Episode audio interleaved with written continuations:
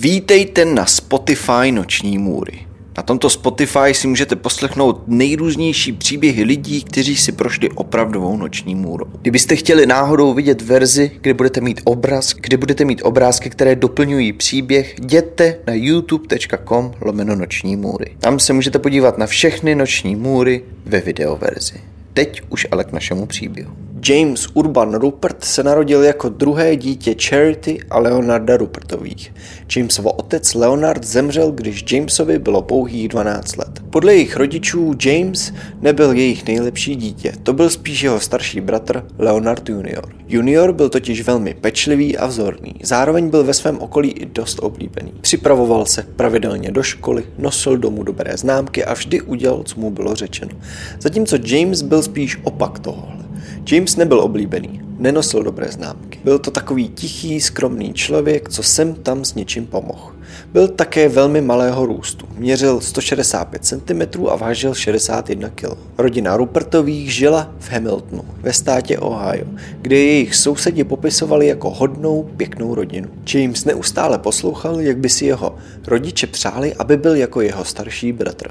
Od své matky poslouchal, jak nechápe, co s ním je, že jako druhé dítě stejně chtěli spíš dceru a podobné poznámky, které James se utvrzovaly v tom, jak je k ničemu. James zkrátka žil ve stínu svého staršího bratra Leonarda. Co ale nejvíce utvrdilo Jamese, že je stínem svého bratra bylo, když se Leonard junior oženil s jeho ex-přítelkyní, s kterou si pak následně udělal 8 dětí. Koupili si dům, mezi tím Leonard junior vystudoval vysokou školu na elektrotechnika. Zatímco James žil se svou matkou a nebyl schopný si ani udržet svou práci. Každý den poslouchal, proč není jako jeho bratr. Jediné místo, kde to neslyšel, bylo v baru u piva, kde si maximálně servírce postěžoval, jak je jeho matka příšerná. Jednoho dne přišel domů a jeho matka Charity na něj začala argumentovat, že jestli je schopný mít peníze na alkohol sedm dní v týdnu, měl by konečně jednou taky přispět na nájem. Že jak je možný, že je jeho bratr schopný obstarat dům pro deset lidí a on není schopný zaplatit alespoň sám za sebe nájem. Několikrát mu vyhrožovala, že ho vyhodí z baráku, jestli nezačne platit. To James se naštvalo. Ani se k tomu pořádně nevyjádřil a šel rovnou do svého pokoje. Jednu vášeň James ale měl.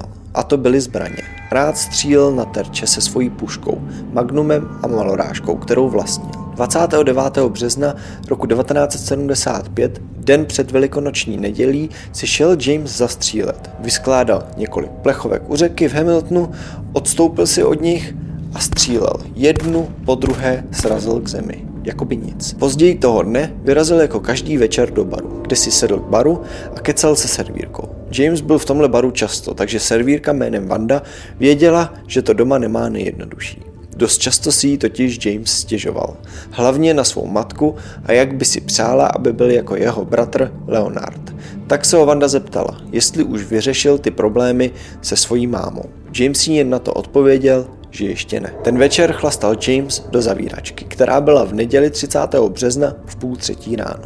Přišel domů, kde bylo hrobové ticho. Zalezl do své postele ve svém pokoji ve druhém patře a okamžitě usnul. Ve Spojených státech se o velikonoce hledají vajíčka. Rodiče někde venku schovají tucty a tucty, většinou čokoládových vajec, které pak děti hledají a sbírají do košíčku. Tato velikonoční neděle byla jako každá jiná.